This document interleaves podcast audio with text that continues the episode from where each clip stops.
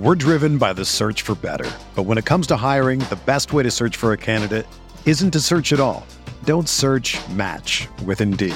Indeed is your matching and hiring platform with over 350 million global monthly visitors, according to Indeed data, and a matching engine that helps you find quality candidates fast. Ditch the busy work. Use Indeed for scheduling, screening, and messaging so you can connect with candidates faster. Leveraging over 140 million qualifications and preferences every day, Indeed's matching engine is constantly learning from your preferences, so the more you use Indeed, the better it gets.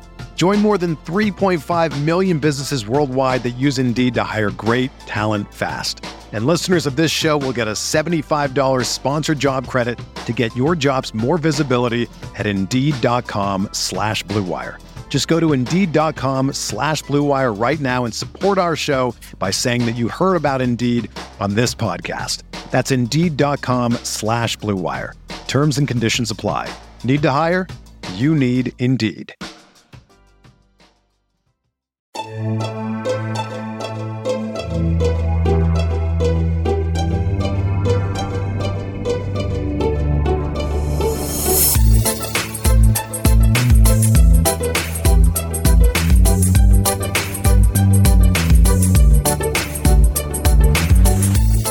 Hey there, Knicks fans. How you doing?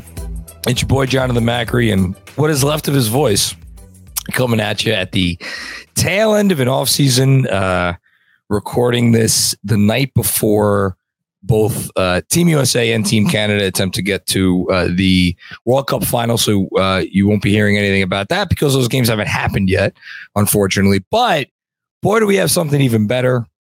And that is my I want to call you my partner in crime, even though we, yeah, we're not partners. We, we, I feel like you've been my spiritual partner doing this shit for, uh, God, I've lost track of the years. Uh, the one, the only, the Fanchise CP of Knicks Fan TV. How are you, my friend? John, doing good, man. I said, you know, when we, uh, when we scheduled this, that the the KFS KFTV crossover usually signifies the start of the NBA season, or it's it's vastly approaching. So it's a good time of year, man. We got football starting up, yep. basketball around the corner, World Cup to whet our appetite a little bit. It's a good time, man. It, it is a good. It's like uh, flowers blooming signifies spring, or uh, what's the wood? Not I was going to say woodchuck, groundhog when he pops out, pops out of his little hole. That's us. We're the groundhog. We yes. pop out of our little hole. Absolutely. Uh, yeah, it's great. Uh, anyway, so we have a, a gimmick uh, today that we're going to continue. I know we did it last year. I, maybe we did it the year before. Andrew has a much better memory than me. Where we have some some questions that we're going to be taking, and uh, me and CP are both going to be going through uh, whatever people want to hear us talk about. Uh, but before we get to the first of those, I just I only have one question for you, and it's it, it related to what I just kind of said that we we've been at this for a while. I find and I've been thinking about this recently because now we're starting to get ramped back up again. I find that with each passing off season, I have the need to unplug and distance myself a little bit more, which you know, as you know better than anyone, can't truly do because there's always some yeah. content to put out. There's always more stuff to do. I'm just curious because you're the only one out there who I think does this to, the level that we do. Mm-hmm. Do you find that that's the same for you where the because the bigger you get the more you just need a break? Or is it like the opposite because like now you're you feel even more the need to always be producing always be so like how have the last few months you know been for been for you? Yeah you know what? I i, I do get that feeling but also the adrenaline that came with the playoffs that's. It, you know, the playoff run from doing the content to being at MSG, being outside in MSG with the mosh pits and, and all that energy, you kind of wanted to keep it going a little bit. And so I did take a little bit of a break. And then I went out to Jamaica. From there, I went to Summer League. You know, Summer League was, was a vibe in itself, even though the team wasn't that good. But uh, actually, during the finals, we started the NBA report. So yep, I love it. I've so we've got double duty, you know, covering the NBA report, covering KFTV, but uh, that's been growing pretty well. So I haven't really taken the time off that I that I wanted to, but that at the end of the day, it's it's been fun. You know, this off season journey has been been a good time. God bless you, man. Uh, because again, I was, I was joking with Andrew earlier today. Could not do what you do and actually take callers. It's enough that I read the thoughts of people on the screen. If I did what you do and actually heard people, uh, I don't want to say ramble on. Some of the some of the stuff is sometimes, insightful. Sometimes, sometimes yeah. yeah. Uh, I, I, I would need a nice vacation, but you're, you're a better man than me it's Knicks therapy, man. But you know, I've gotten so used to it doing it for six years. It's like, all right, you know, you know what to expect on a given night, whether it's a win or a bad loss. So you kind of know what to expect. You do. I'll say that you do, and and as you know what to expect more and more as the the weeks and months and years pass, it it does kind of it makes it easier, but it, it's also it's like it's still uh there's still something to, that you you know when you know a particularly nasty comment or a call is coming down the pike and you know it's gonna like if it hits a nerve for you and you yeah. know it's gonna hit that nerve you're like you got to prepare yourself. That never goes away. That's no. that's just, yeah. never goes away. Um, but we're lucky that we get to do it. Uh, and we're lucky we get to do this. And that is uh, talk you know with I, I'll say the we could see training camp. We could see media day, like kind of, you know, the light at the end of the tunnel. Yeah. Uh, it's what, three weeks now, abouts, right? I think the official mm-hmm. media day is, is October 2nd, but it's coming, you know, it's, it's coming and uh, a good time to kind of maybe lay some groundwork before we really get into the thick of um, preseason projections and all that kind of stuff. So, yeah. uh, unless there's anything else, I'm going to turn it to my, my trusty producer here wearing the original oh the uh the the what is it the from the bear the show yes the yes. shirt from, t-shirt, from the bear t-shirt from the bear nice C- CB you watch the bear I do not. I have. You, do not. you know, on, on the off season, I did try to catch up on shows, and I did catch Succession, but I didn't catch The Bear. So it, it's in order. I, I, have some, you know, a, a, queue of shows I'm trying to catch up on at some point in my lifetime. But I did watch Succession. It was fantastic. Do you like Succession? I loved it. I finished it. You finished? Okay. Loved it. Absolutely loved it. Yeah. I got through I got through the first season. I made it halfway through the second season. I, I, people are going to think I'm so so much less of me when I say this. Wow. I had no interest in any of these people. Wow, it wasn't for finding you. out what they were doing. Oh man, I was into it, man. Lockstep. Everybody is. It's like yeah. consider one of the greatest shows of all time. Andrew thinks so little of me that I he knows this view of mine. So I don't you know. There i mean you, you give me a lot of reasons to think little of you at times and this is maybe at the top of the list you know Jonathan. you know what i've been catching up on? Because uh, my wife uh, decided that my daughter needed this as part of her life. Uh, full house starting from season one episode one. Wow. My wife and i have been watching it with our oldest who's about to turn seven in, in a wow. few weeks. It that you want to talk about a trip? Going back down and watching some like 30 some odd years later oh boy, almost 40 years later. What am I saying? Yeah. Yeah. What does she think about it? What's your daughter she, think about it? Absolutely loves it wow. and thinks Michelle, the, the baby, yeah, is the f- anything she does. She thinks it's the funniest thing in the world. It's incredible. You got it, dude. That that humor and that style can still resonate today with the younger generation. It's I like it. it it's it's uh it, it that yes, what you just said completely. That's totally. funny. So I don't want to set any expectations, mm-hmm. but speaking of television and finally watching something, John, um, I think you'll be happy to know that, uh, and I can make this reference now. I think I can officially say that I'm your Christopher because wow, uh, Rosie yeah. and I have, are in the middle of uh, season one of The Sopranos, and wow. We love it. We're we're finally taking the plunge into The Sopranos. Uh, CP, I'd held it off first. I know how the last episode ends too, yeah. so there's something to that. Yeah, mystery, like not a not not impacting me at all. Then there's also like the ubiquitous. Like it took forever for me to watch Star Wars because I mm. knew like, oh, yeah. I am your father. I know all of the different uh, ubiquitous references that are around. So it's not necessarily imperative for me to jump on it. We said because I, am not sure if you know this, right? If any of our listeners know this, I got married this summer. Mm-hmm. So, congratulations, soon, by the thank way. you, thank you. As soon as we get done with wedding planning, we'll finally take the plunge into The Sopranos, and then we waited two more months after that, and then there we're like, you know what? Now we got no excuses. So, do me a do me a favor, uh, check check back with me after the show's over to let me know if you still feel like you are my Christopher. And we'll have that conversation. Oh, okay. Yes, I'm in season one, Christopher, at the moment. Although, who's our who's our Uncle June? Listen, That's we, our. I need oh, a lot so it's more. So time. early. Yeah. There's so still so early. CP, did you watch The Sopranos? Of course. Yeah. Of course, yeah. he said. Yeah. Okay. Yeah. Well, I I'll echo your. I love I love Succession. I thought it, it's the closest thing to a Trump documentary that we're gonna get. Um, so I I echo all your sentiments about it, but we are here to talk about a different family, and it's the Knicks content family that it. covers this team in an elite way. I have sent out the back signal to mm. several different people that you all know and love, specifically you both know and love, love and I think you're going to enjoy the different questions that are thrown at you. This is the same thing we do every year. That's right, John. We've done this every year for the past three seasons. This is the third or fourth one. Third one. Wow. Oh wow. Yes. Yeah, I'm yeah, glad yeah. you remembered the other two that I put so much work into and got people to to give questions for. I don't remember what I have for dinner tonight. That's true. That's very true. Um, so I will take you to your first question of the night. Uh, here we go. Oh wow. What's good, CP? What's good, Macri? It's Alex Harris here, aka the Stratocaster. You already know who it is. Soon to be the Datacaster.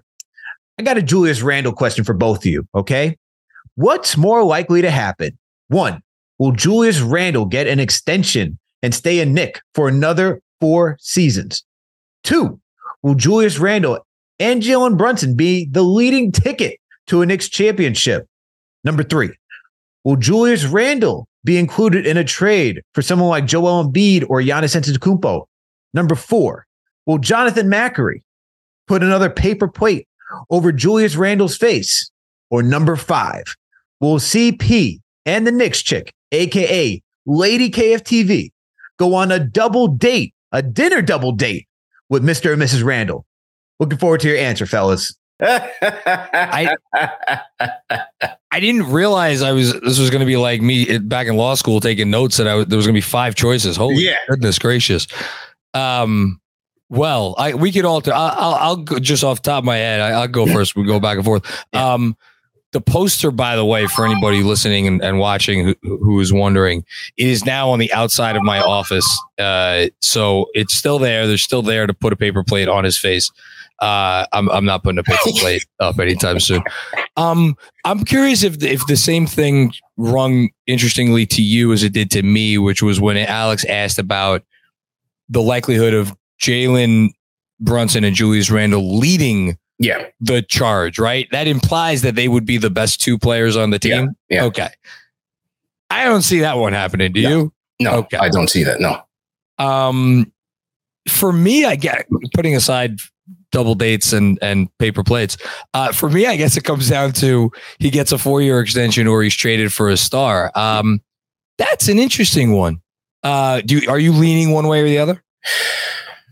It, it all depends on who becomes available, right? Sure. As long as they're on this track where they're competitive, they're going to be one of the best teams in the East. I still believe it. I think Julius will still be a part of it and, and a part of the team's future until they can make a legitimate upgrade. And Embiid is trying to say all the right things. He's mm-hmm. here regardless of uh, he's in he's staying in Philly regardless of what happens with Harden. They all say that in the beginning. We'll see what happens as things transpire between Harden and Morey. It's a complete mess in Philadelphia. But until that guy becomes available, whether it is Embiid or it is Giannis, and I think it is going to be one of those two guys, I can see Leon and this regime sticking around with Julius as long as he maintains this all star, all NBA level. Well, I mean, why wouldn't you at this point? So this is really interesting because, my God, are there 10 more fascinating careers in the last like 20 years of the NBA? I could see a scenario where we get to next offseason when when he can extend, even though he has another year left on the deal before uh, his player option, and be the I'm not going to do a whole CBA thing, but like he the amount that he'd be able to extend for would be I think pr- would be less pretty sure than what he could get if he hit the market and someone gave him a full max. I could see a scenario where the you know the, the Knicks could sell it like we're getting an all NBA player at a quote unquote discount because all NBA players go for I mean you saw what Jaylen Brown got yeah. this and that and they extend him for a, a decent amount of money. The only hesitation I have with that is you know do you really want to commit to another four years on top of the file, you know, because again, we all remember what happened when things weren't going well. I gotta say, I think the likeliest of those, and I don't think necessarily any of them are most very likely. I think the likeliest of those is maybe he goes out in a trade. I can't believe I'm saying that, but that's yeah. what I would say. That that's what I would say. Uh, I think it's trade first, then extension. Uh, last on the list would be dinner. However, I will say that between the three of us, me, you, and Alex, I am the only one to not be blocked by Julius Randle, despite the previous riffs and tiffs between me and the family. And he did leave us a nice, kind message on the Knicks Fan TV Instagram when we did post his uh, his 50 point outing against the Timberwolves. He said all love. So he extended an olive branch. So, so maybe dinner's not necessarily off the table. I just, I, you know, I, I don't like to muddy the waters. I like to stay on the content side and, you know, let him handle the basketball stuff.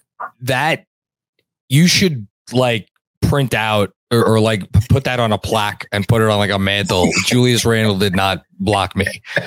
His whole circle has blocked me. Someone referenced some trainer or something of his, and I like clicked on the the person's what at thing on uh, X, and I could it was I was blocked by that person too. What? Yeah, the his wife, if he has any pets, I'm sure they've blocked him too. It's, it's not a great situation. Whole world, that David. Uh, Andrew, what's what's the next question?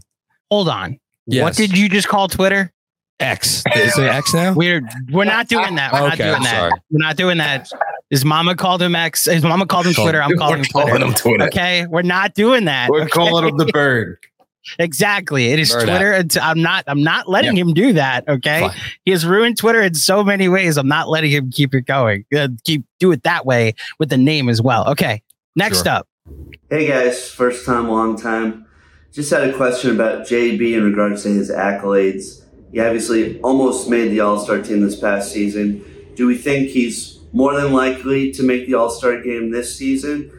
And what do we think is his ceiling in regards to accolades, honors? Can he make first team, second team, third team, most improved even? He obviously has a lot more respect post FIBA in the media. What do we think is the ceiling for him in regards to honors? I'll hang up and listen the, best part of that for anybody who's listening and not watching is uh, shout out to David Footernick. He had uh, a little Tykes basketball hoop in the background. He just, he just jammed. Uh, same same one that's right right outside my office here.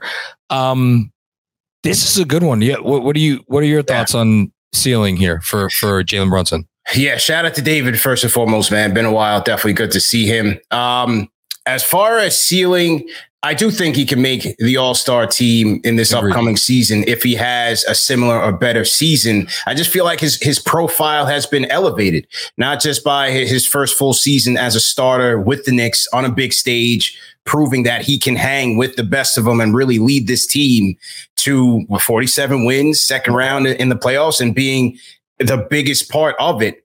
And then you see him on the Team USA stage, how much respect Steve Kerr has for him, his teammates. I just feel like playing on that national stage, playing for Team USA is going to continue to elevate his profile. You, can't disrespect him in two years in a row. He, he's going to deserve that.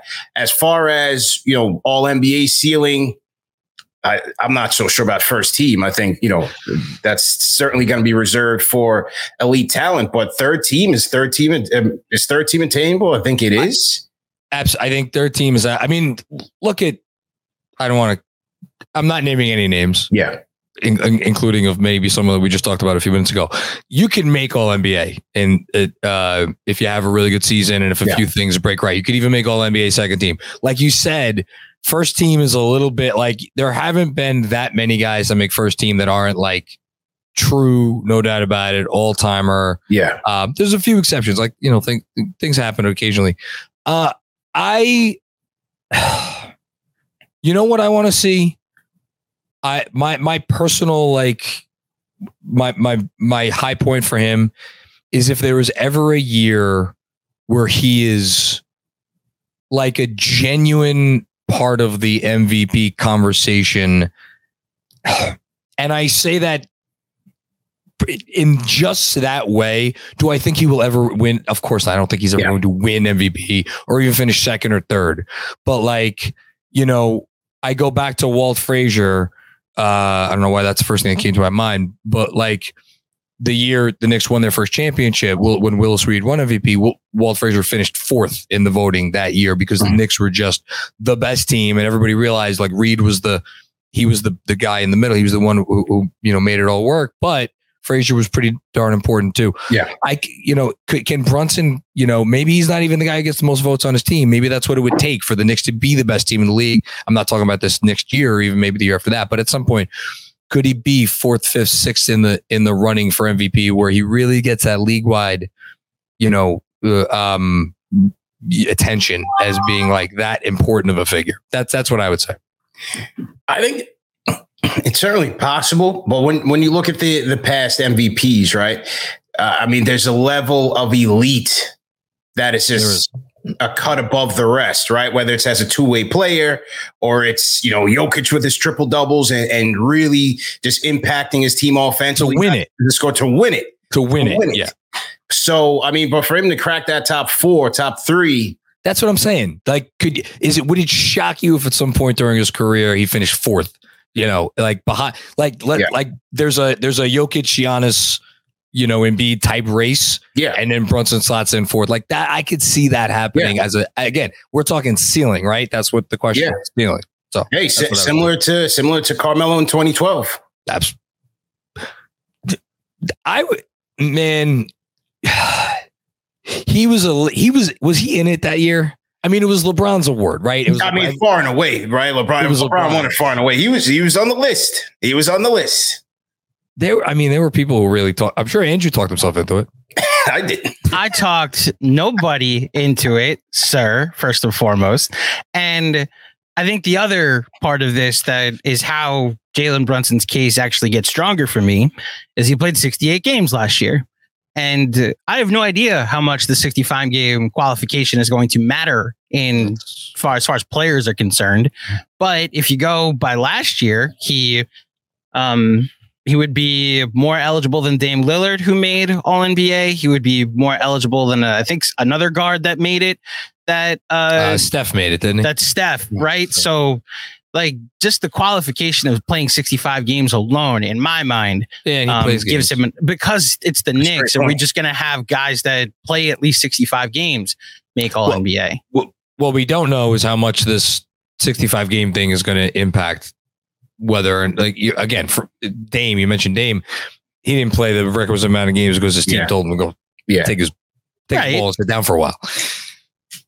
Very true. I wonder we'll see his team might do that this year from game two, game three. yeah. Who knows what happens? Um, all righty. Next up. Hey, John, CP. Here's a casual question from one of the casual crew. Do you guys think that Emmanuel Quickley six man of the year candidacy from last year is legitimate and that he will be one of the front runners this year? Or do you have your doubts, a little bit skeptical, and do you think that he's due for a bit of a regression this year? Thanks, guys. I here's the funny thing. I'm not even sure what a regression from Emmanuel Quickley would look like, right? Because I don't know. I should know his numbers off the top of my head. I don't, but like he didn't shoot crazy good last year, right? Like I know he he went through a hotter stretch after starting very cold, but in the, in the totality of his season, his shooting wasn't crazy.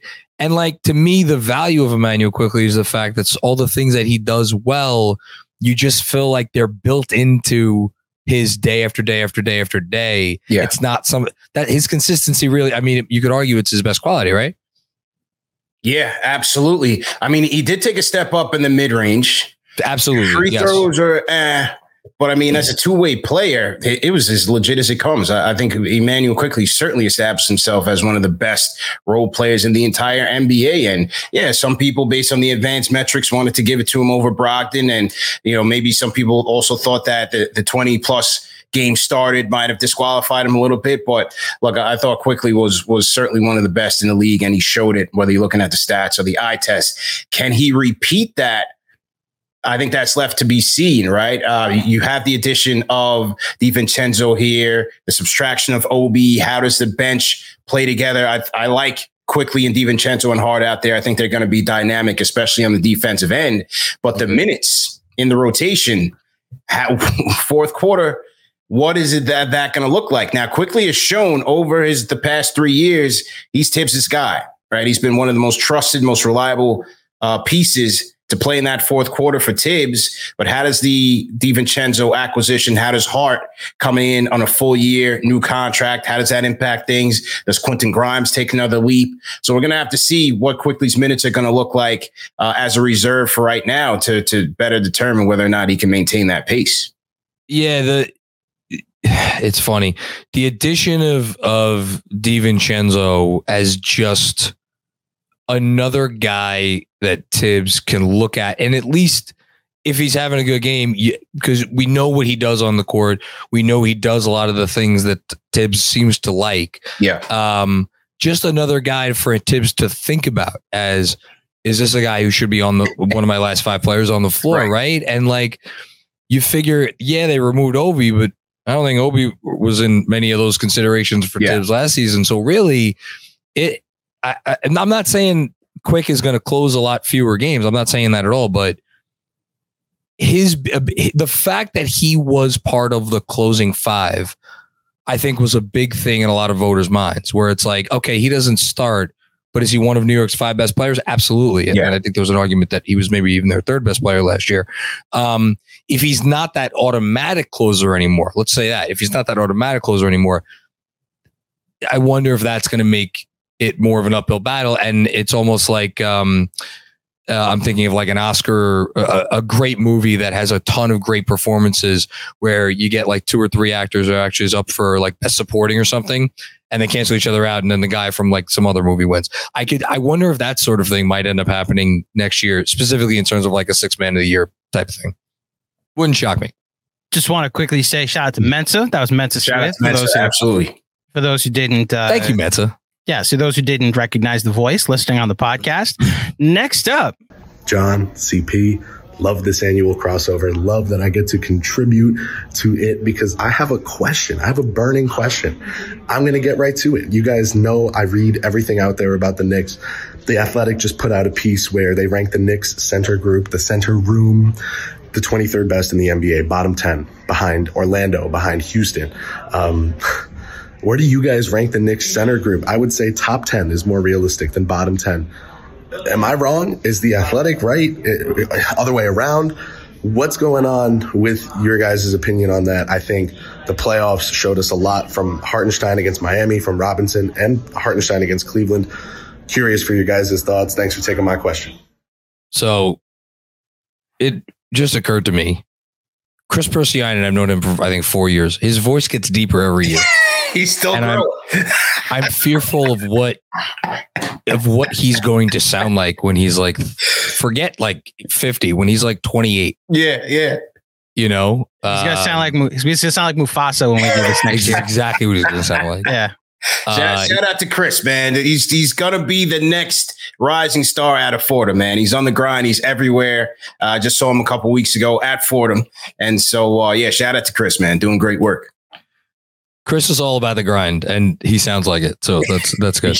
Uh, man, centers center rotations. My so th- w- there was behind the scenes a little bit. Uh, we there was a, a, few texts sent about the Knicks placement on uh, that. Again, again, that's not that is not the Athletics list. That is one writer on the Athletic who ranked the Knicks center duo. Uh, who was it, by the way? Was it Harper?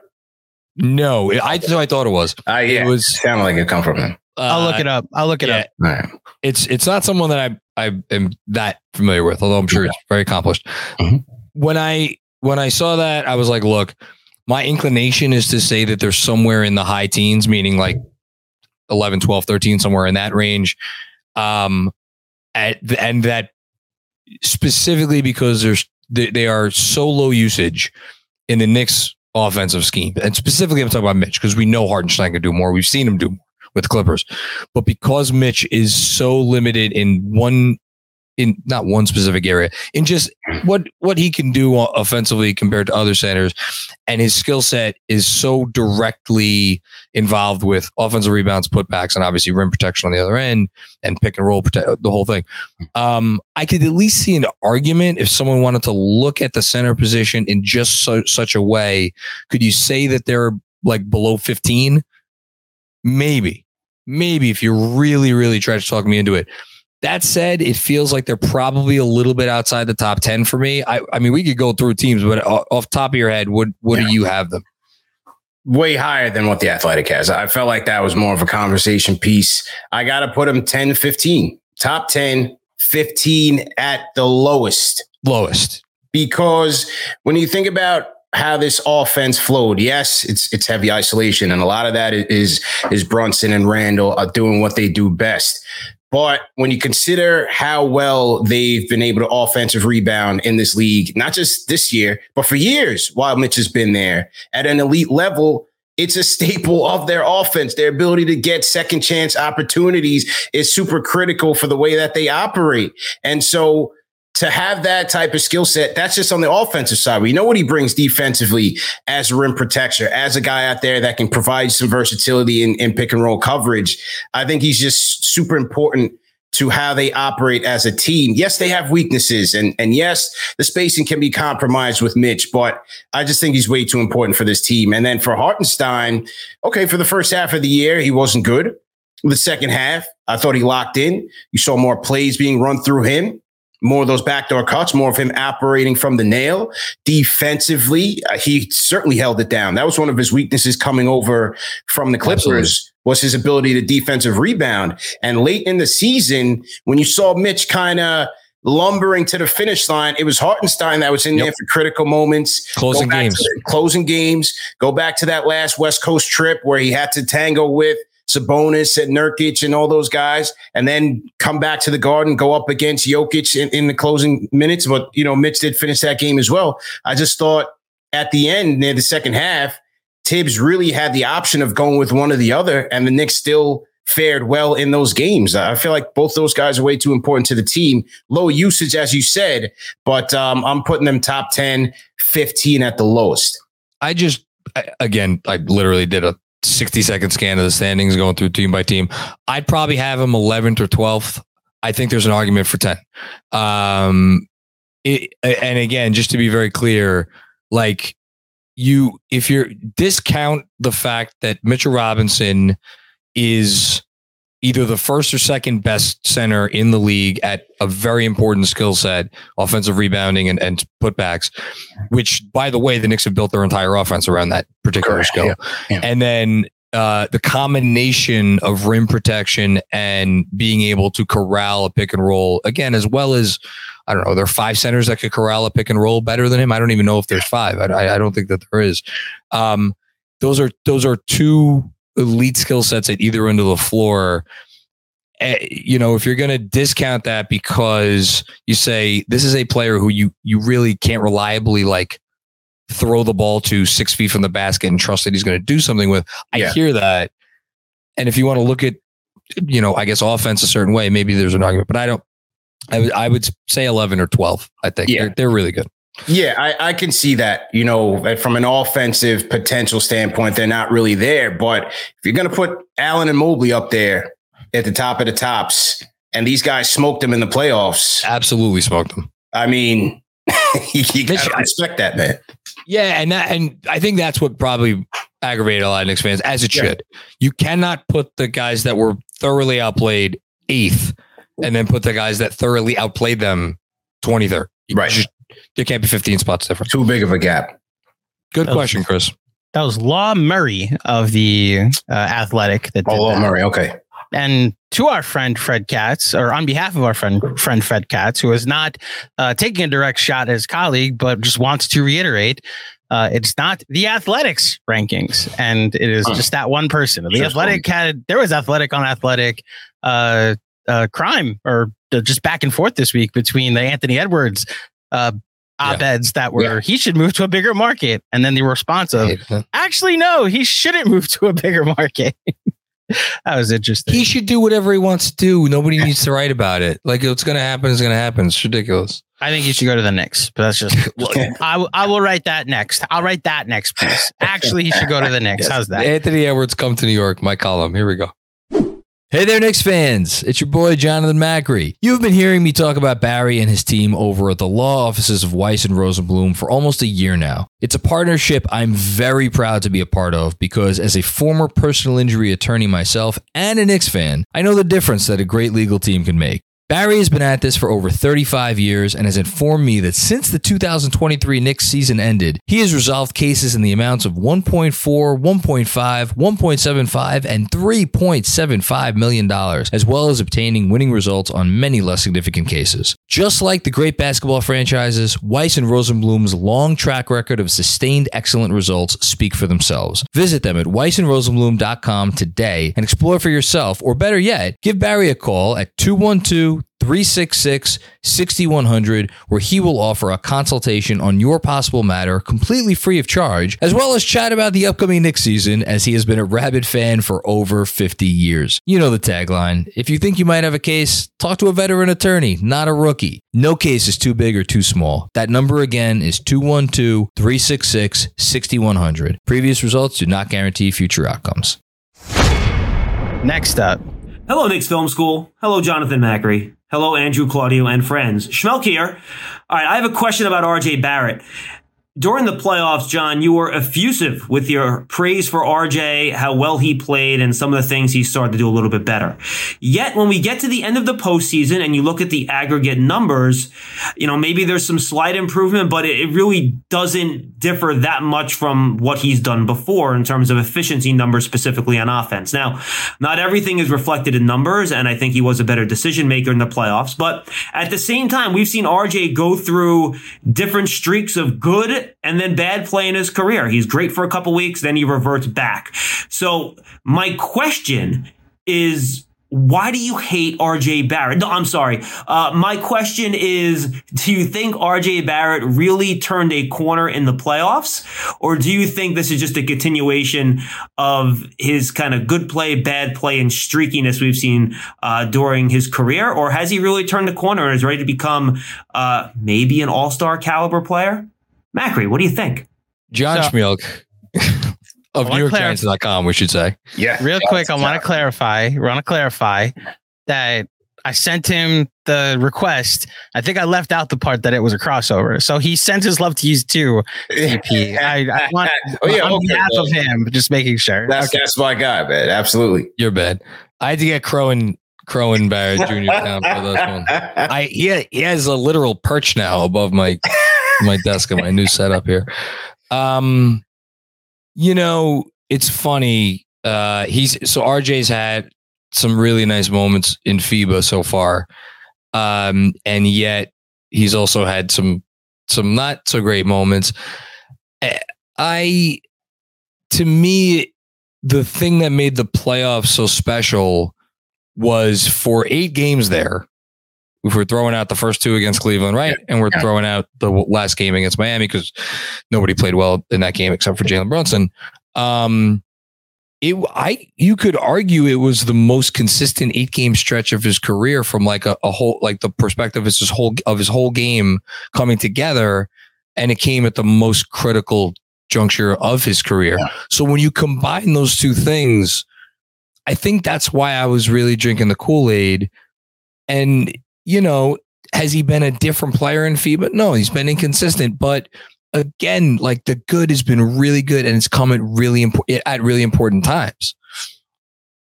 I agree. Um, you know, the first two games against Cleveland were pretty bad, pretty, pretty bad. Uh, game six against Miami equally. But as you said, that stretch in between, he was the second best player on the team, hands down. Without question. And you saw him making great reads. He continued to be aggressive. He was finishing at the hoop. That was the RJ that you wanted to see. I just don't buy that he's turned a corner. It was a great moment. It was a fantastic moment for him, and you love to see it. I, I don't buy it. I just don't buy it, man, because uh, he's just been so inconsistent. We've seen it in, in FIBA. He's had his good games and he's had his, his woeful games. Um, well, what is your definition of turning a corner, though? Because yeah. for me, I'm not ruling out that he could ever make an All Star team. Look, yeah. Eh, it, crazy, crazy things have happened, but to me, for for RJ, turning a corner would just mean being a guy I could look forward to watching on a given night and feeling positive about what I'm likely to get, which is not a feeling I have the, have had thus far. Like to me, that's what turning a corner is. Do you think he could do that? where it, where the consistently consistency gets to a level that you you're okay with. See, that's that's the key word. It, it's, it's the only word, right? it's the consistency because if he's going to be playing off of Jalen, if he's going to be playing off of Julius in off ball situations, can he knock down those open threes, those corner threes that you're going to need him to knock down? Again, is there an intermediate? I've been saying it for the last three, four years. Is there an intermediate jumper that he can rely on where it's not just, I'm going to jam it down your throat going left, which you know I'm going to do, and and if he's going to do that, can he make a play? Can he find an open man? Can he find somebody on the weak side, which he was doing well in the playoffs in that Very stretch? Well. But then there's other times where it's just like head down, tunnel vision. I got to get myself going because I've been bricking from outside. So I got to force it inside to get some going. And then sometimes he gets into trouble there. I'm just not convinced yet that those woes are are fully behind him. I, I just think he's just going to have those stretches or those games where it's going to be nightmares from from an efficiency standpoint, and then he's going to have other ones where he's looking good. He gets his eight attempts from from the free throw line. He's knocking down six. He's got his twenty four, and, and, the team wins. But I, I just don't see him really being efficient. So it's it's just hard to say that he's turned the corner. I I want to see more. I'm with you give me I, lo- I love the intermediate range jumper give me 37.5% from three yeah. Not even 37.5% give me 37.5% yeah. from three on open catch and shoots. Right. Give me that and give me the decision making on drives that we saw during the playoffs. Give me those two things. I will be the happiest man alive if you give me those two things. That's it. Dur- during the uh, I forgot which game. It was one of the early games when the when the FIBA tournament uh, kicked off, and I don't even know who the announcer was, but there was a stretch where you just saw it. RJ was just really just forcing it and just getting Canada out of the flow that they were in, and the announcer was just like, he's got to slow it down and just take what the defense is giving him. He doesn't have to do too much. You have guys that are hot on this team. He was just kind of getting them out of that flow. And it just made me go back to a comment that Thibs had early in the regular season last year. It was all for one of RJ's good games. And Thibs said the same thing. It's like, listen, take what the defense gives you. Don't try to do too much. Don't try to play hero ball and let the game come to you. And I think that's what our part of what RJ needs to do to be a consistent player for this team. The, the game tells you what to do, and it, there's hope because I feel like you know who's gotten like I I don't know if I'm being too optimistic here. I felt like Julius Randle got a little bit better at that last year, letting the game come to him. Now I think that may have been the Jalen Brunson effect, but yeah. I think it could happen. And again, RJ, we always say it, he's still relatively, relatively young. So which the haters hate to hear. They they hate to. I, I, according to many, I'm a, I am the primo hater, which I I'm, I'm really not. Neither of you answered the question. What was the? Why do you hate RJ Barry? that was well, that, that was for John. That was for John. That was oh, true. So, that was for John. So John, what we'll just we'll never know. This is this is my Kanye moment. I guess we'll never know. Okay. Next up. What's good, guys? What's up, J Mac? What's up, CP? Good to talk to you guys about some Knicks basketball. Makes me excited that Knicks basketball is right around the corner. It's a good time for us to talk about some hoops. But I had a question for you guys, and I want to talk about the Knicks playoff chances because I think a lot of people have the Knicks penciled in as a playoff team in the Eastern Conference. But where can they finish? Last year they finished with the fifth seed. Can they get a top four seed? Can they get home court advantage in the first round? And the question I have is how much of that and where they finish depends on them getting off to a good start. Their first 10 games, they have 10 games in 19 days, three back to backs in that stretch. So, how important is it for them to get off to a good start? And also, in that span, how important is it for one of the guys that I think some people want to see make a leap, whether it's RJ Barrett, whether it's Quentin Grimes? How important is it for those guys in particular to get off to a good start? So, with the Knicks playoffs chances, how much of that is tied into them getting off to a good start in the 2023 2024 NBA season? CP, I don't know about you. I could listen to, to Dexter Henry talk all day. He could talk, yeah. he could read like ingredients on a on the side of a somebody buy a supermarket. Man, do do big big moves on SNY, and, and he's fit for it. He, he's fit for it. Shout out to Dexter for sure. Uh, multi-part question there. Uh, yeah. well, let's start with uh, ceiling. Do you, I could see them getting home court. Could yes. You? Yes. Yeah, yeah um, I can um, see them getting four. Yeah, I mean the East. I think the East. I don't want to say it's fluid, but like, I, think there's room. There's wiggle room for sure. Uh, you know, for, from the top all the way on down.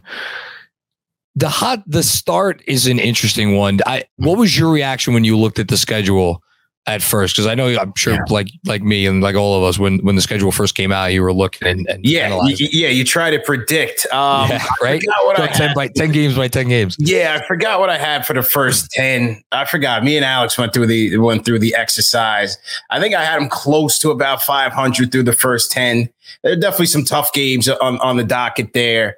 Um, but, you know, as Dexter said, I, I, don't think they can afford a slow start, even though last year things really came together after the 10 and 13 start.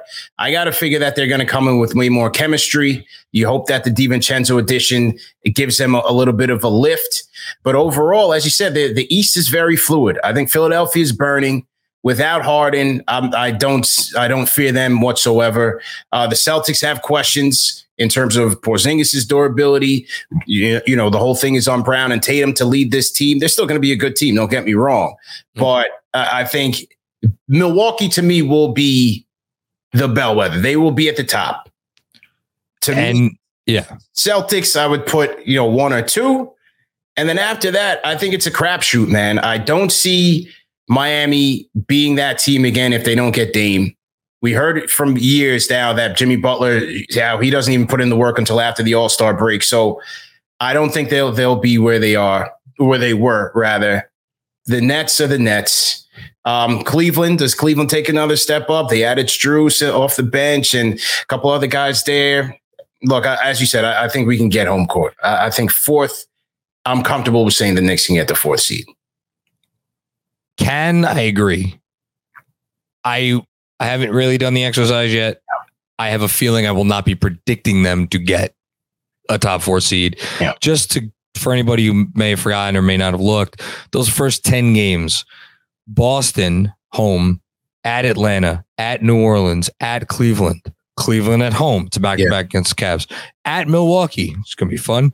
Clippers home, Spurs home, Charlotte home, and then at Boston. Those are the first 10. Other than San Antonio and Charlotte at home, um, you know, like those are all real, those are all very, very real games. Yeah. Uh, where you figure early in the season, no one's going through it yet. Everybody's still putting their best foot forward. Like those are going to be tight. You figure those are all Tough going games. to be tight, tight games, right? Yeah. And you know that scares you a little bit. The Knicks were a, a they were a good fourth quarter team last year. They were a good crunch time team. Obviously, Jalen Brunson was yeah. a very good crunch time player, but like I'm, I'll tell you right now, man. If you give me five and five through those first ten, find me where I sign off on five and five through those first ten. I'll t- I'll just say that right now because at least if you get through the first 10 at five and five, and I, and to answer the question, I do think it's important because I do, I don't know that for as much as this team accomplished last year and for as, as much as, you know, Brunson has elevated their, their culture and their core and all that stuff. I don't know that I could put them on a pedestal to the point where it's like, you know, if the Nuggets got off to a three right, seven start, we would be like, it's the Nuggets, right? Yeah. Um, very few, and, and I'm, I'm not saying like, oh, the Knicks aren't at that level. I don't know that there are three teams in that level at this point in the entire league. I don't think the Knicks are there. If the Knicks got off to some crazy bad start, two and eight, three and seven, I think it would cause a lot of uh, my favorite word, consternation. Sure. Uh, so again, uh, start off five and five or better. Uh, so you get, uh, you know, you, you, you breathe easy and then you you go from there. Yeah, I, I, agree with that. I, I'm I'm with you. I'm not sure if if they're good enough to overcome another tough start or or you know one of those brutal stretches like they did last year. You just you, every year is different. You can't count on that, and and they're not at that level where, like you said, a Nuggets may be able to overcome that, or, or one of the more elite teams in the NBA. As far as the player that you would hope takes the leap. Yeah, who's making the leap? I'm curious who your guy is. I don't know that I have an obvious one in my mind. So I feel like if, if you look at the young guys, right? Mitch, I feel like Mitch's ceiling is is kind of defined on, on this team right now. He's limited skill set offensively. They don't run plays for him It's just he is who he is. But at the same time, a, a huge contributor to this team. IQ, I mean, having played at an NBA six man of the year level, is there another level for him to get to? I mean, that's left to be seen. Again, minutes will certainly play a factor in that. RJ, as we just talked about, I still think the inconsistency is gonna is gonna hit him. Do I see him taking another big leap? Like another leap for me for RJ is like borderline all star, like a guy that you can truly consider in that conversation. Might not make it, but somebody who should be in that conversation. I don't think he he necessarily gets there. So for me, it's Grimes. It, it, it, it's it's Grimes for me. Defensively, you know he's going to be there. One of the best in the league by the numbers, by the eye test. He's there, but offensively, it's still going to be tricky. Like there's no guarantees. He's almost my answer by default. But is there, you know, we we see these, we saw these flashes from him last year as a playmaker, as a quick decision maker, putting the ball on the floor, the way he attacks closeouts. He did still shoot 38% from the field during the regular season. Like, is there a little bit more offense there if he makes the, the right reads, if his team trusts him, and if he does, as many say in year three and beyond, have the game come to him and the game slows down where he gets more comfortable with what he's doing out there. I completely agree with you that Grimes on, on its on its face is the obvious answer. Yeah. And yet it's funny you say that because I was just I was working on a, a Quentin Grimes newsletter because I'm doing like player previews for the for the Knicks Film School newsletter for over the course of the next month. There were eh, somewhere in the 30s, about 35 players, uh, wings, as categorized by cleaning the glass, uh, that played at least 1,500 minutes last regular season. Quentin Grimes had the third lowest usage rate mm. of those 35 wings to play at least 1,500 minutes. Um, Corey Kispert and Isaac Okoro were the only ones that were were lower mm. than him. In uh, in a starting lineup with Jalen Brunson and Julius Randle and RJ Barrett, and RJ. I ju- like what does a leap look like for him where he's not taking more shots? And if he's taking a bunch more shots, like who who's giving up their yeah. shots to a cop. Mitch can't give up any shots. He's right. taking any right. shots. right. You know? So it's like, I, for me, I think that's why here I'm going to throw a bone to all the people who think I hate RJ. I'll, I'll say RJ. I, I mm. and and part of that is yes because I think he's the shots will be there for RJ um, because that's just what happens. You know, that's the role he has here, and that's um, and again, I, I, let me give him credit that's the role he has here because he can get off those shots. Mm. That's what he shows he can do. He can get downhill anytime he wants. He can get a decent yeah. shot off the rim anytime he wants. Um, I hope it, I, I think for this team to make the sort of leap that a lot of Knicks fans think maybe they can make, I actually think that leap needs to come from RJ. I'm not yes. sure if it could come from anywhere else yeah. for them to make again like that significant yeah. leap with this roster without any star trade. So. Yeah, it, it, has to come from RJ. It, it, definitely has to come from RJ. Um, I just have Grimes as the default, but it's also important whether it's Grimes or it's RJ, it's IQ. It's important for the trajectory of this team because you oh, can't re- you can't rely on that this guy's coming to the next that guy. We've been hearing it for ten years. so if the guy doesn't come, your young players have to help you get somewhere is it's not going to be a draft pick. Low chance it's going to be a draft pick for them in the the high twenties, as his team looks right now. So it has to be of Grimes. It's got to be Grimes, RJ, or IQ. One of those three guys has to take that leap if this team doesn't look to get considerably better out there on the trade market in the in the coming years which I have a funny feeling they will still do, regardless of what any of those three players do yeah. this year. Uh, Andrew, who we got next?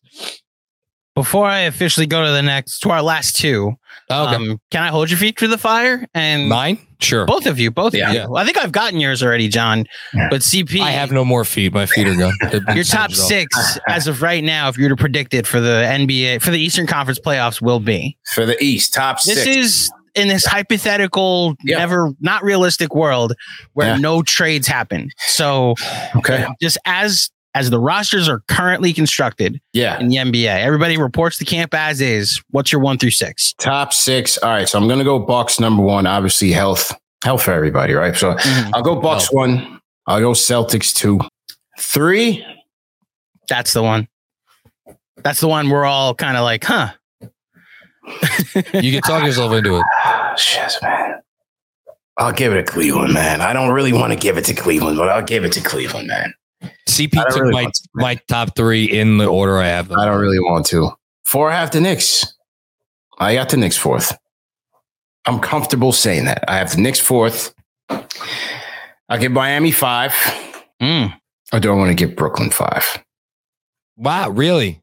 Wow. I'm I'm yeah. high on Brooklyn. I, yeah. I really like this Brooklyn team. I like the way the roster is constructed. Yeah. I don't obviously I don't love the fact that Spencer Dinwiddie and Ben Simmons are their like lead playmakers, but uh, I do like them a lot. I, it would not shock me if they were in top six. I'll say that. Yeah, I yeah. I'll put you know what? I'll put the Nets at five, and I'll put Miami at six. Wow. So you have you have James Harden really torpedoing the Philly situation. So yeah, I don't. Yeah, I don't. I don't. uh Yeah, I love I, I think that's gonna be a nightmare, man. Here, here's where I'll differ. I until Joel Embiid is no longer on the Philadelphia 76ers, I'm yeah. I'm keep I'm keeping the Sixers in fourth. Um and I'll put the Knicks in fifth and for I can't shake the feeling that I think the Hawks are going to be pretty decent this year, but I'll I'll, I'll put, go Miami six. Um, but yeah, you you could tell me again. You could tell me the Knicks are third. You tell me the Knicks are second. You could tell me the Knicks are seventh. Would believe either. And, but I could say that for the only team that it would shock me if they were not in the top three is Milwaukee. Yeah. Would it shock me if Boston was in the top three? I don't know if it would. Sh- I don't know if it would shock me. It would surprise me a lot. Look, I like it a max EMB ticket. I just don't see that team being that much without Harden. And I hope you're right. So you don't. And, and, and, and if Embiid misses time, oh. which mm. you can pencil in, then they're really screwed. You know what the funniest thing about the Harden thing is? Every NBA person, because there's nothing else to talk about, has logged their opinion, most of which have logged their opinion multiple times over the last, you know, month and change. No one can make a prediction on what is going to happen. Yeah. Because like what like what nobody knows. Nobody yeah. has any idea. Yeah. Well, the one thing I guess you can count on is Morey's going to sit and wait if he needs to sit and wait, right? He mm-hmm. showed you that with Ben Simmons. So I, I, think the ball is in James Harden's court. For some reason, he thinks it's, uh, you know, five, six years ago when he was at the top of the sport. I don't see him finding many suitors for his services at this point in, in his uh, in his career. Uh, note to young NBA players: This is why you hire an agent. I know it, James Harden has saved yeah. himself some dollars over the years because he doesn't have to pay that ten percent. He's a, I, he. We're gonna look back and he may have cost himself nine figures when all this is said and done. So, neither here nor there. Uh, next question, real quick. Talk about a an interesting back to back playoff experiences for the Knicks. If they go from we didn't trade for Donovan Mitchell and then we eliminated uh, Donovan Mitchell yeah. and then a playoff series against Joel Embiid with the potential Embiid trade request looming, oh, you know, we could put a, a thorn, we could put a, a, dagger through the heart of the the Philly run in the process, all in one one like three week stretch. But if if things go as poorly as some CP you seem to think, and others seem. I, yeah, you're not alone. To be very clear, a lot of people seem to think this thing could could sink in fast. We, as as you alluded to, I think on our recent Patreon, Andrew, we may not have to wait till next summer for an Embiid uh, trade request. Very true. Very true. Okay, two more, and I think you guys are really gonna like this next one. All right, okay. Jonathan CP. If you guys had Tom Thibodeau on the podcast, what would you ask him? Thibodeau's put up with a lot of my nonsense over the years. So I'm curious if you had the Knick head coach on your shows, what's the one question you would want to throw at him? And also, if you're Thibodeau, how do you allot minutes this season between Donte DiVincenzo and Quentin Grimes? Who gets more minutes? Who gets fewer minutes? Curious to hear your thoughts on that one. Thanks. Who was that guy? if there's a Knick fan who does like I'm Ian Begley, obviously. If there's a Knick fan who doesn't recognize that voice at this point, I mean, what are you doing? Um, I would have to catch my breath before Tom. If Tom Thibodeau appeared on a screen before me and I got to have a one on one with him, um, I, I think I would hyperventilate. I, I would really that, that would that would be a moment for me. Uh, man, what would I ask him? What, Andrew?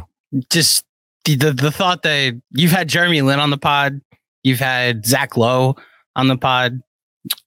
Is, yeah, is Thibs your number one? Or, is Thibs your number one right now, as far as guests are no, pa, pa, listen, my number one in terms of who I would like a quiver in fear at the sight of them and not be able to say words is Pat Riley.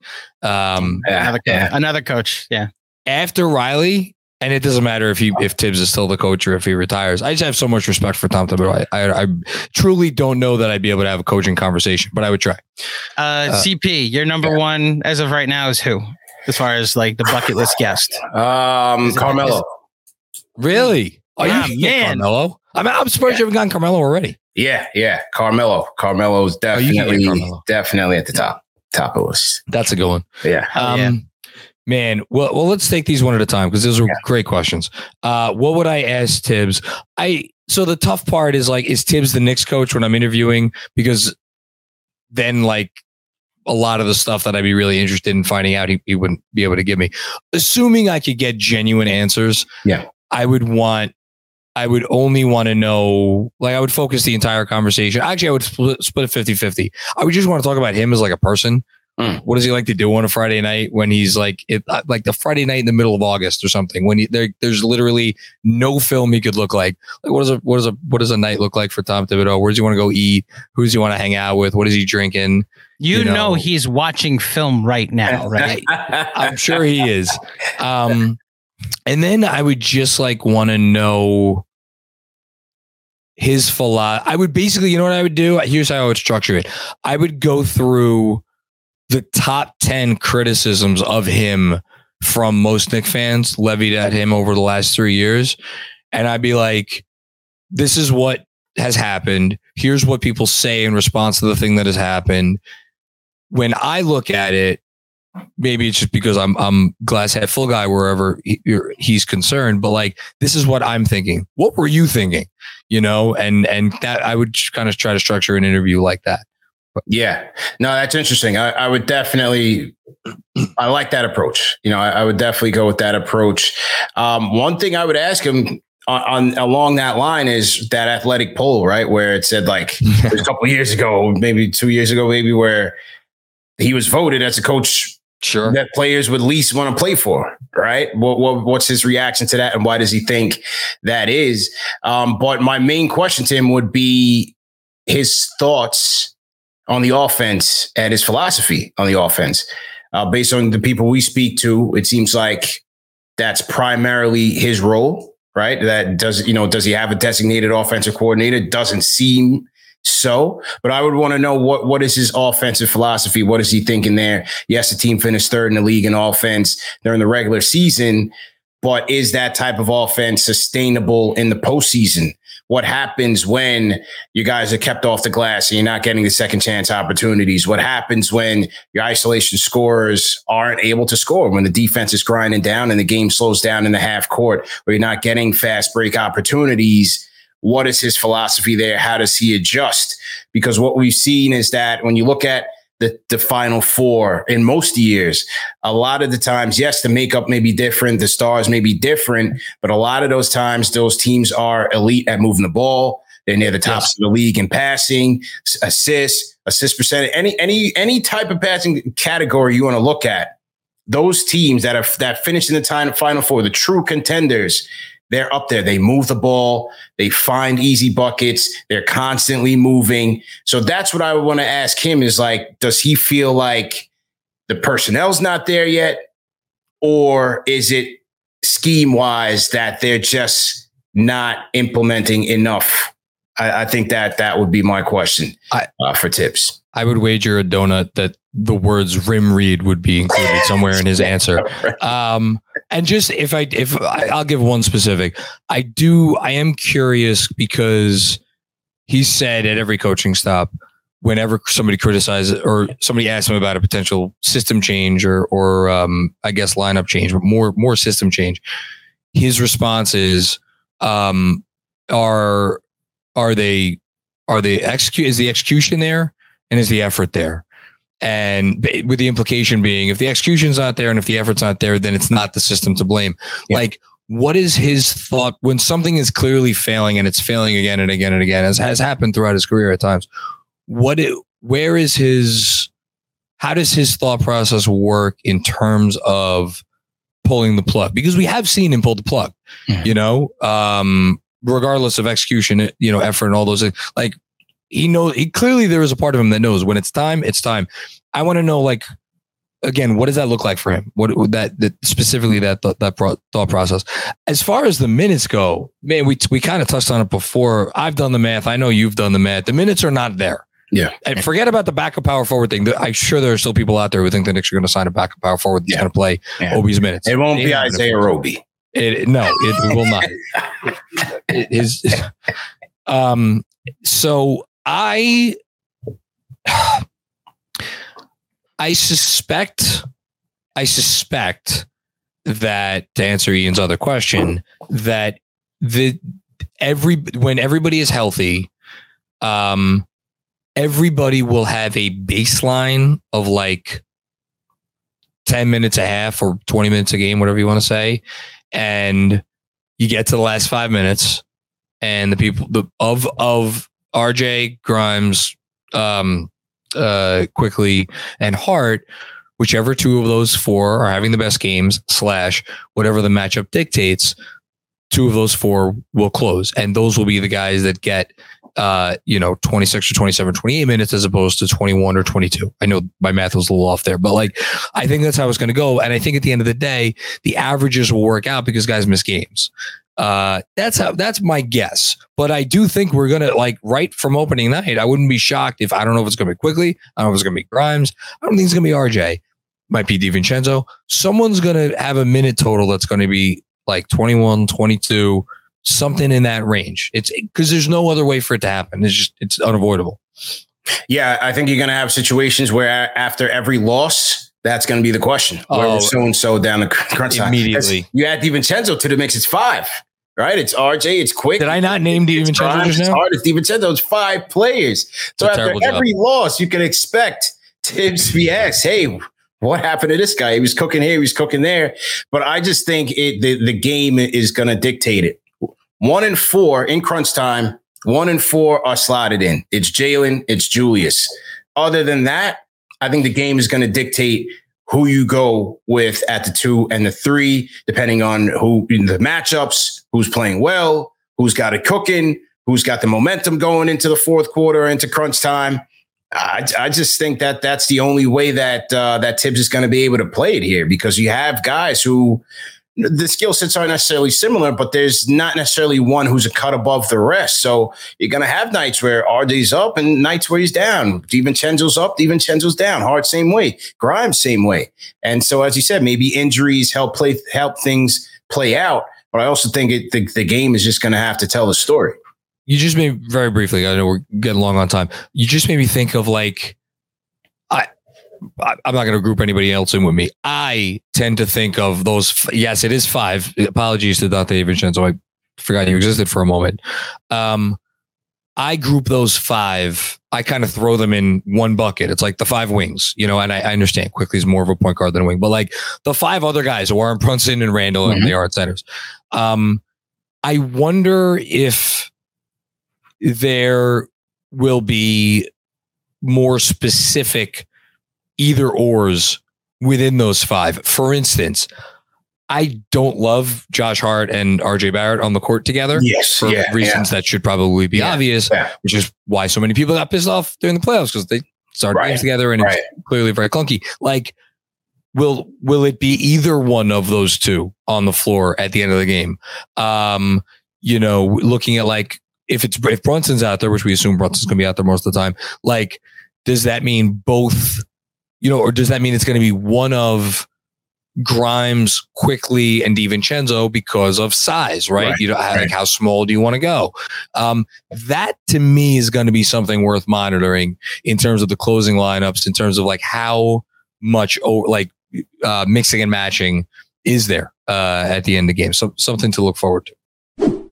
What's up, Knicks fans? Quick break to tell you about HelloFresh. Kickstart a fresh fall routine with a meal kit that handles all the meal planning and shopping and delivers everything you need to cook up a tasty meal right at home. They do the hard part and you get to take the credit. With HelloFresh, you get farm fresh, pre portioned ingredients and seasonal recipes delivered right to your doorstep. Skip trips to the grocery store and count on HelloFresh to make home cooking easy, fun, and affordable. That's why they're America's number one meal kit. A busy fall schedule doesn't always leave you with time to spare. And with HelloFresh, you don't need to spend all evening in the kitchen to whip up a wholesome meal. With their quick and easy recipes and 15 minute meals, you can get a tasty dinner on the table in less time than it takes to get takeout or delivery. Don't hesitate head to HelloFresh.com slash 50 Film School and use code 50 Film School for 50% off plus 15% off the next two months. Again, that's HelloFresh.com slash 50 Film School and use code 50 Film School for 50% off plus 15% off the next two months. HelloFresh, America's number one meal kit. All right, this is the last one now, right, Andrew? Good stuff, fellas. So I'm gonna need you guys to buckle up for this. Oh boy! All right, there we go. Okay, and for headphone users, I got the best audio quality I could. Um, but for this last one, I'm uh, really afraid. I think you're really gonna. I think you're, uh, man. I think I did myself. So. Here we go. All right. Last but not least. Hey guys, uh, Mark Berman uh, from uh, Palm Beach County. I had a question about uh, Knick's retirement jersey issues. Uh, I know I did a piece freelance wise on Carmelo Anthony. Uh, may not have his number retired in Denver, uh, number 15, because uh, Jokic is currently wearing it and it might be awkward. Should the Knicks step up then and retire seven, even though his playoff history was very minuscule? And is there any other player, perhaps Bernard King, who deserves to have his number hanging in the rafters? The Knicks uh, historically have been very uh, cautious about uh, retiring jerseys unless you won a championship or your name was Patrick Ewing. So this goes out to Macri and CP. Just wondering your thoughts. So you say, look at this. Look, look at this. Just a, f- a few things. So again, I, I find myself saying this a lot. If you're not yet subscribed to the Knicks Film School YouTube channel, oh today is the day God. to do it. So you could see Mark Berman um, sporting a really nice uh, five o'clock stubble. I, I do have to say, he's wearing it really well, along with. Get make sure I don't forget anything here. Um, a, a really lovely floral print Hawaiian shirt number. I think I count two buttons unbuttoned there, and a pair of purple lavender sunglasses. Yeah, yeah, yeah. Um, and he is. It looks like there's a beach in in the background. Like I, I think that's a beach. He's sitting in one of those oversized beach chairs that yeah. you see like on the beach, the, but like at the front of the beach, like "Welcome to the beach." Welcome to the beach. Yeah, and so well, I, I know where what the sign says, even though you can't read it. all. It's City of Lake Worth, Palm Beach, Florida. Yeah. Uh, oh yeah. my god, he is Florida Manning so hard right now, and I love it in all of its glory. I, oh thank god. you, Mark. thank you, Mark, so much. Uh, so Knick's retired numbers. I, you know, what's funny about this? Earlier today, and I know CP, you probably have a lot, a lot of the same alerts on your phone that I do. I got an alert that next season, the Charlotte, I was going to say Bobcats, maybe yes. they're going to revert to being the Bobcats for this celebration. Uh, the Hornets are going to celebrate Baron Davis and yeah. Gerald Wallace. Now, look. What's the Knick? Always the Knick. Baron Davis. Uh, Baron Davis and Gerald Wallace, wonderful players. Uh, you know, I I'm sure they both made the playoffs there. Yeah. I, am trying to think. Baron Davis was part of that Charlotte team. I think they won a playoff series. I think way back when, maybe, or maybe I, I, may, I may be confused. What the point is, other organizations like if you walk and chew gum at the same time you're getting your you know your jersey night and your whole thing. The Knicks, I, I kind of want to say to their credit, have not done that. Um, you know, because it's an easy way to sell tickets. It's an easy way to sell, you know, other yeah. paraphernalia. Let me, I think Melo is an obvious yes. I'll just start there. And I'm not a, I don't know if you know this about me. I'm not a huge Melo guy. Yeah. I think he's an obvious yes. I don't know, man. I well, first of all, shout out to Berman, man. Nobody does retire. Shout out to Mark better than Berman, man. He, even when he's one retired, he throws grenades over the fence every once in a while to stir up some controversy. So I always love that about him. Um, you know what Charlotte is doing. Giants and Jets are doing it. Many teams doing sure. it with their Ring of Honor. Yankees have oh now God. started to do that with with in Monument Park. Now guys get a plaque. Your number's not going to get retired. You get a plaque, but you get a plaque for some of the fan favorites. Nice market employee, get people in seats, salute your guy, give him a standing ovation, curtain call, whatever it is. I think the Knicks could do something like that for the Melos, the Kings. You want to go Starks, Oakley, if you're Mason, your guys back in those days. Maybe they do something like that.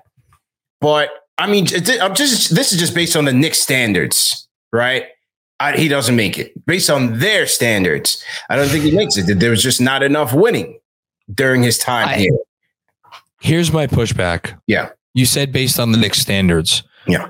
To me, the Knicks standards have are have been allowed to be very black and white because if you look at their history, they had obviously one successful era, and all the guys, all the important guys from that era, their numbers are retired. Yeah. Um, and then since then, they've had one other successful period or period of sustained success, and then they retired the most important guy. Yeah. There was never anybody from the Ewing era, and I'll include Houston and Sprewell, and Latrell Sprewell is my, my favorite Knick, you know, him or Ewing, one, one or the other, mm-hmm. that even with the winning, rose to the level of you know, we really need to give this guy strong consideration. To yeah. me, Oakley was always going to, if there was going to be a second guy from that era, it was going to be Oakley because of the years of service time, because of the consistency. And obviously we, we know he's, he's not getting his jersey retired. Um, Melo almost falls into a different category because he was a perennial all-star and he yeah. was here for seven years. And in terms of like, yeah, never made it to a conference finals, but like, man, made the playoffs those three times. Like that's yeah. clearly he's the best player. Got eh, as we mentioned before, he third in MVP.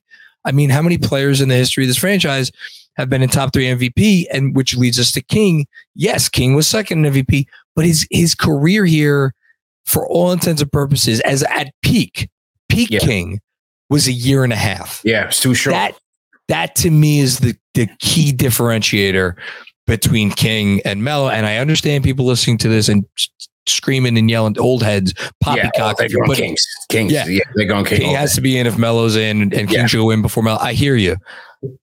I think there's a world where they could legitimately, like straight face, not for any illegitimate reasons, hang Melo's number in yeah. the rafters. Look, I'd love to see it. If they did, I'd be the first one in the building. That's my guy. Uh, talent be damned. I just, I, there just was not enough success. They did make the playoffs, even with those rosters, man. Toney Douglas and Shawne Williams and all these, and Sky, Sky Billy Walker and all these guys. But I, I just, uh, again, by their standards, I don't see him getting in. I don't, I don't see him getting in. We'll love to see it. You know, maybe, maybe they do one of those Ring of Honor type of things. So, so CP, let me ask a question about the the Knicks standards because you're a Yankee fan. And yes. there's a Yankee standard with now the Yankees have won so many championships that they'd be like, if you won a championship, you're eligible. So yeah. that covers like 500 people. Mm-hmm. Um, but the Mets have kind of had that standard for or had that standard for so long that the only retired number they had was Tom Seaver and Gil Hodges and yeah. Mike Piazza. So it was like if you made if you won a World Series or you were a Hall of Famer, that's really what it was. If you were a Hall of Famer, you got mm-hmm. your number retired. And they had two numbers for like 32 years of my life that were retired mm-hmm. for that were players. And in the last three years, under this new owner, there's a new standard where it's like if I watched you in the 80s, we're retiring your number. Like Keith Hernandez gets his number retired. It's that's really all Steve Cohen's doing is like, oh, remember the 80s when I made my fortune? I loved yeah. watching the Mets. So yeah. Keith Hernandez, Doc and Darryl. I'm telling you, Ron Darling's next, Wally Backman's next. All of the 86 Mets are going to be on the left field Jesse corridor pretty soon. Jesse and Roger on the same day. That whole road, Bobby Ojeda, Yeah. you name it. I have to jump in here though because I can't believe I, I can't believe I'm defending Melo to you. If they retire Melo's number, that I don't think their standards need to go down one bit. No one else needs to have their jersey retired. Should, It's why the, the question for CP is like, should the Knicks have this standard? A team that has Yankee standards or that type of strict standard of like, if you won a championship, if you're like a, you have to have this to make it into non Yeah. park, or because the Knicks have the Mets history, should there be less of a uh, restriction and should they let in a Melo or a Bernard or if I, I see the point you're making, Jon. I know I know the counterpoint has always been though that like guy made the second round once, so we're going to really raise his number. So, yeah. Uh, uh, well, CP, what do you, what are your thoughts? I think they should. I think they should. But like, as Jon said, if if Melo does get in, doesn't mean I'm retiring Starks' number and then Oakley and all these guys. No, no, no. I think Melo as a basketball player, as the talent that he is, and the guy that put up numbers when he was with this team, and who's going to be a Hall of Famer, I think he should. He, Carmelo Anthony's a top 75 all time player. He will be remembered as a Knick more than anything else. He should have his number retired. Bernard King should have been a top 75 all time player. At the absolute worst, he's in the top 100 of all time. And like, if we're, he should, again, I think he should be in the top 75. He, he will be remembered for his time as a Knick. If you want to put him in there too, I obviously have no issue with it you don't need to go any further yeah. than that. It doesn't, there's it, it- like it, that's what makes it different from the Yankees and frankly from the Mets. The Mets have a lot of guys that theoretically now could like, I, I we don't have to start going through them, but like the Knicks, you could stop at those two and you don't have to go a step further. So, yeah. Interesting. Well, thank you, CP, as always, for, Absolutely. for humoring. Hold on. I did it again. Damn it. Guys, there's another question. I every year This is yours. I, I I keep forgetting that there's one question and I just I was waiting for this, man. I'm so sorry, CP. We Yeah, got one I was- more. I hope I you got this. for this. is man, I'm such a, a bad producer, potentially a bad actor when people see this later. Last Can't one. Be convinced. Hey, Jon. Hey, CP. Thank you as always for taking my call. It is an honor every year to get the chance to ask a question to two great Knicks shills, I mean, content creators as yourselves. My question is actually about the other crossover that just happened. So last week, I think it was on this same channel, Alex of Knicks Fan TV jumped on Knicks Film School and he had a conversation with the Oh, the the the the, the adorable uh, newly married uh, executive producer. I forget his name. Uh, I believe he goes by four four letters at this point. Um, but they had a conversation about who runs New York at the moment, and a lot of people objected. I think there were Giants fans, and they weren't as kind to the Giants, and they were they're really excited about the Jets and Aaron Rodgers, and they didn't mention a single hockey player, which was probably an oversight on their part, but. Since it's obvious that Aaron Rodgers runs New York at the moment and that the Giants are suddenly little brother, I actually wanted to get your take on who's second and then so on in New York. Who runs the city at the moment? Is it Jalen Brunson? Is it a New York Knick? Is it still Aaron Judge? Is it Jasson Dominguez of the Yankees in the run that they're potentially making. So, as far as popularity, notoriety, attention, who would be leading all the sports programs, the WFAN or ESPN radio, or even if if the two of you were doing a New York sports talk show and not just Knicks, who would be the number one person on that list? Who runs New York? I guess technically, who would be number two? Isn't it great that the Jets got Aaron Rodgers? Finally, New York has a quarterback that's going to make the Hall of Fame that's going to play for them. Since we haven't had that in over 20 years, right? I'll hang up and listen. Oh boy, Uh, I, I was waiting for that. CP, who, who runs New York? Oh, it's easy. It's Brunson. Okay. This is this is Brunson's town right now, man. I, I thought you were going to say that. Yeah, this is Brunson's town. Um, Judge coming off the injury, Yankees being atrocious. He's going to slide to two. I'm putting DJ at three. DJ being Daniel Jones. Yeah, that's him. Plays for the Giants. I'll put Rodgers next at four.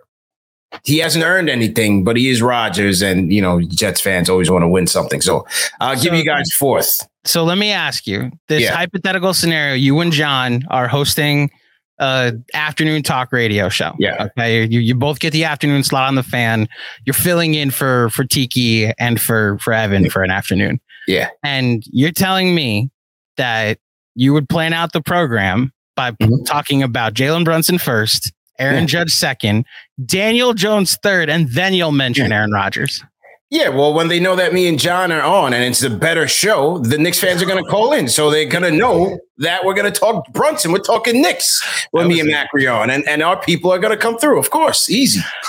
So I wasn't going to try to take a shot at whose show is better and who hasn't, but that, that would be lovely. Yeah, um, shout, out to Evan, but those are my guys. If, if, we if we if we're not living so much in the the moment, I think it's obviously Aaron Judge. But if we are living in the present moment, I'll just say that. And again, I'm I haven't really watched football in a couple of years. If Aaron Rodgers starts two and zero, oh, it, it forget it. It's done. It's over. I think if he starts one and zero, if they blow out the no, no, they I, went on Monday night. I, we've got six against games. the Bills, right? Against the Bills, yeah, big game. I'm I'm talking about like real like 2 and 0. He looks really good. They look really good um, through two games. Then there, I, I think there will be more excitement over him than any New York athletes since I guess Judge first came up, probably his rookie season. Yeah, yeah. that would be that would seem to be accurate. With a tip of the cap to to, to Saquon, I guess when he was first around, because that, that was pretty exciting too, right? Yeah, yeah, I'll, I'll yeah. I can I can agree with that once they once they start to earn it and and turn the Jets fans into believers because mm. you know you, you, guys need need all that goodwill. So I think there are some Jet fans, myself included, that so I will I will just like we're having fun, we're doing a show. Like yeah. I'm doing everything not to fully jump off the bridge, CP, um, yeah. or jump out the window. Yeah, yes. expression that both you and Jon are familiar with. Yeah. Um, it is impossible to not this is this is the most excited I've ever been for a sports season of a team that mm. I root for ever. And I I guess my question, if I can like adjust it to an actual serious question, is like, what's the most you've ever been excited for a a sports season for a team that you've rooted for? And has the hype ever been met with, you know, the expectation, whether they won the title or not?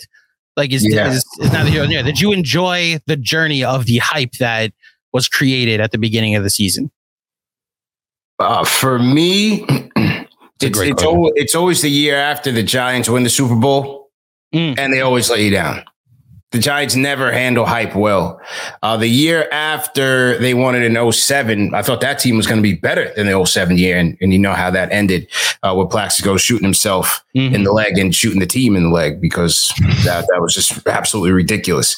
Um, when the Yankees got A Rod and Sheffield, I looked, I was really looking forward to that year. Wow. I was really looking forward to that year.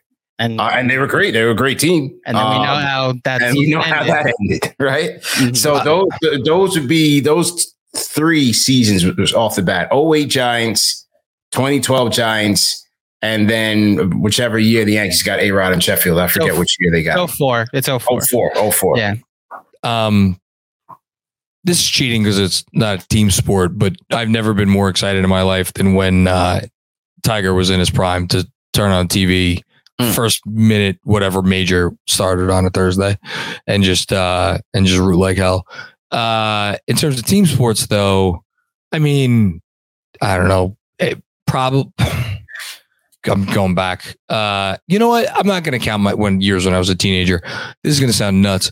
The 2010-11 Knicks because it was mm. the first full year with Melo. And I was like, we got Melo, we got Stoudemire, we're gonna have a point guard, but who cares? We're gonna win 50 games. And then we, I forget where we started, but wasn't very good. Uh, that's, I got to say, I think that year probably takes the cake. Is that your Knick answer, CP? My Knick answer would be 2012. 12 13. That's yeah, my 12 13. They got okay. Jason Kidd. My guy Rasheed Wallace was on the team. I was like, oh my God. You know, Kurt Thomas came back, Camby came back.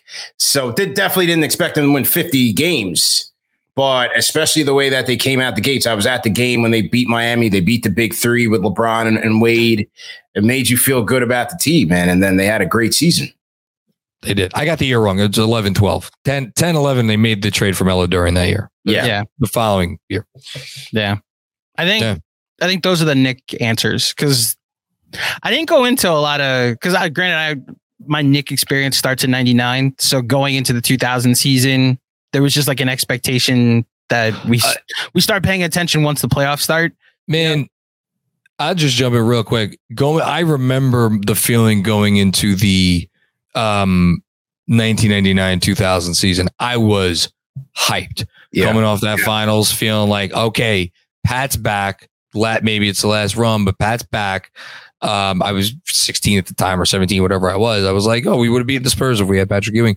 You know, Sprewell was there. The team came together. I was like, we're, and look, they went to the freaking conference finals that year. Yeah. You know, they were really, really good. But what, what a time. When Knicks went to the conference finals and it was considered a disappointment. Yeah, right. It's, yeah. It is the most it is the most under-remembered, underappreciated, under-discussed season, yeah. I would argue, in, in their history. That was a fantastic season. Yeah. And a obviously a fantastic win over the Heat in the second round, but for a different podcast. Well, in all sincerity, thank you, CP. And I Absolutely. I have the Giants. I am predicting the Giants to make the playoffs. I have him. I have him as my seven seed. I, it, I, I do hope that the Jets are better and that they have a. Uh, I hope this season's fun because I can't deal with the fact like if Rodgers comes out here and looks like Russell Wilson, then I may just delete myself from the internet and not go near a like just not go near a person for this entire football season. I am so I, I, have been given so many cups of Kool Aid to drink, and I'm like, hey, I'll take the water for now, but like put it to the side. i will drink it after I see something. And then this clip from Hard Knocks or this static about how Josh Allen does against the Jets, or you know, Aaron Rodgers hasn't lost on Monday Night Football since 2012. Wow. Yeah. That's crazy. And it was a game that he left after two plays because he got hurt. And then the game before that, that he lost, the last two losses he has, where that game he got hurt. And do you remember the fail Mary? Yes. The replacement yes. refs game? Yes. Russell, Against like, Seahawks. So those are the last two times Aaron oh, Rodgers Seahawks, right? Yeah, the Seahawks. Yeah, yeah, yeah. So, so since he since he was 35 years old, he hasn't lost a game on Monday Night Football. Yes, yes, Jon. But like that's why it's so set up for the Jets to be the like, oh, he hasn't lost on Monday Night Football since 2012.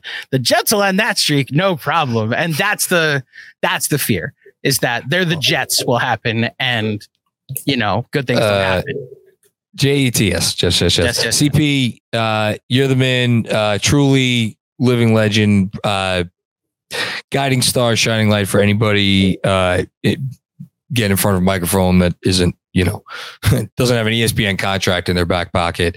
Uh, you continue to set the standard and, um, you know, just great continuing to watch you from afar and uh, get to do things like this occasionally. Hopefully, I see you out in the wild at some point this year.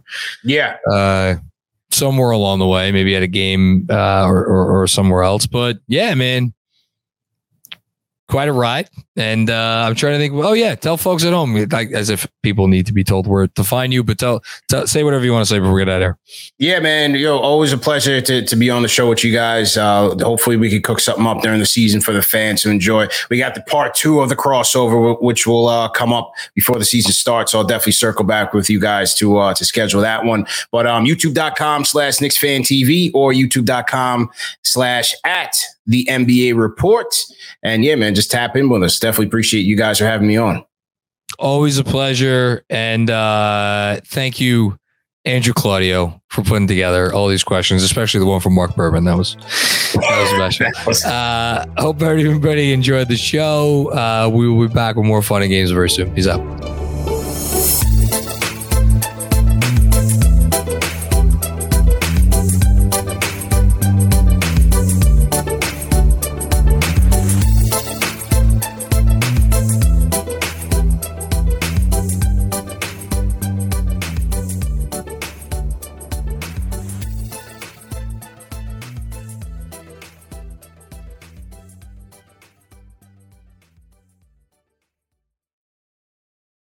The headlines remind us daily the world is a dangerous place. The elites in charge say everything's fine, stop noticing. But you know better. And your gut knows that time is short to prepare for a world that is four missed meals away from chaos. My Patriot Supply has helped over 3 million families become more self reliant and is the company Americans trust to prepare. Go to mypatriotsupply.com and secure their best selling three month emergency food kits. Each contain delicious breakfasts, lunches, and dinners, averaging over 2,000 calories per day. Secure at least one food kit for each family member. For a limited time, save $200 plus get free shipping on all their Ready Hour three month emergency food kits. You're not ready if it's not Ready Hour Foods. My Patriot Supply also has solar power generators, water filtration units, biomass stoves, heirloom seeds, and critical survival gear. Shop mypatriotsupply.com today. mypatriotsupply.com.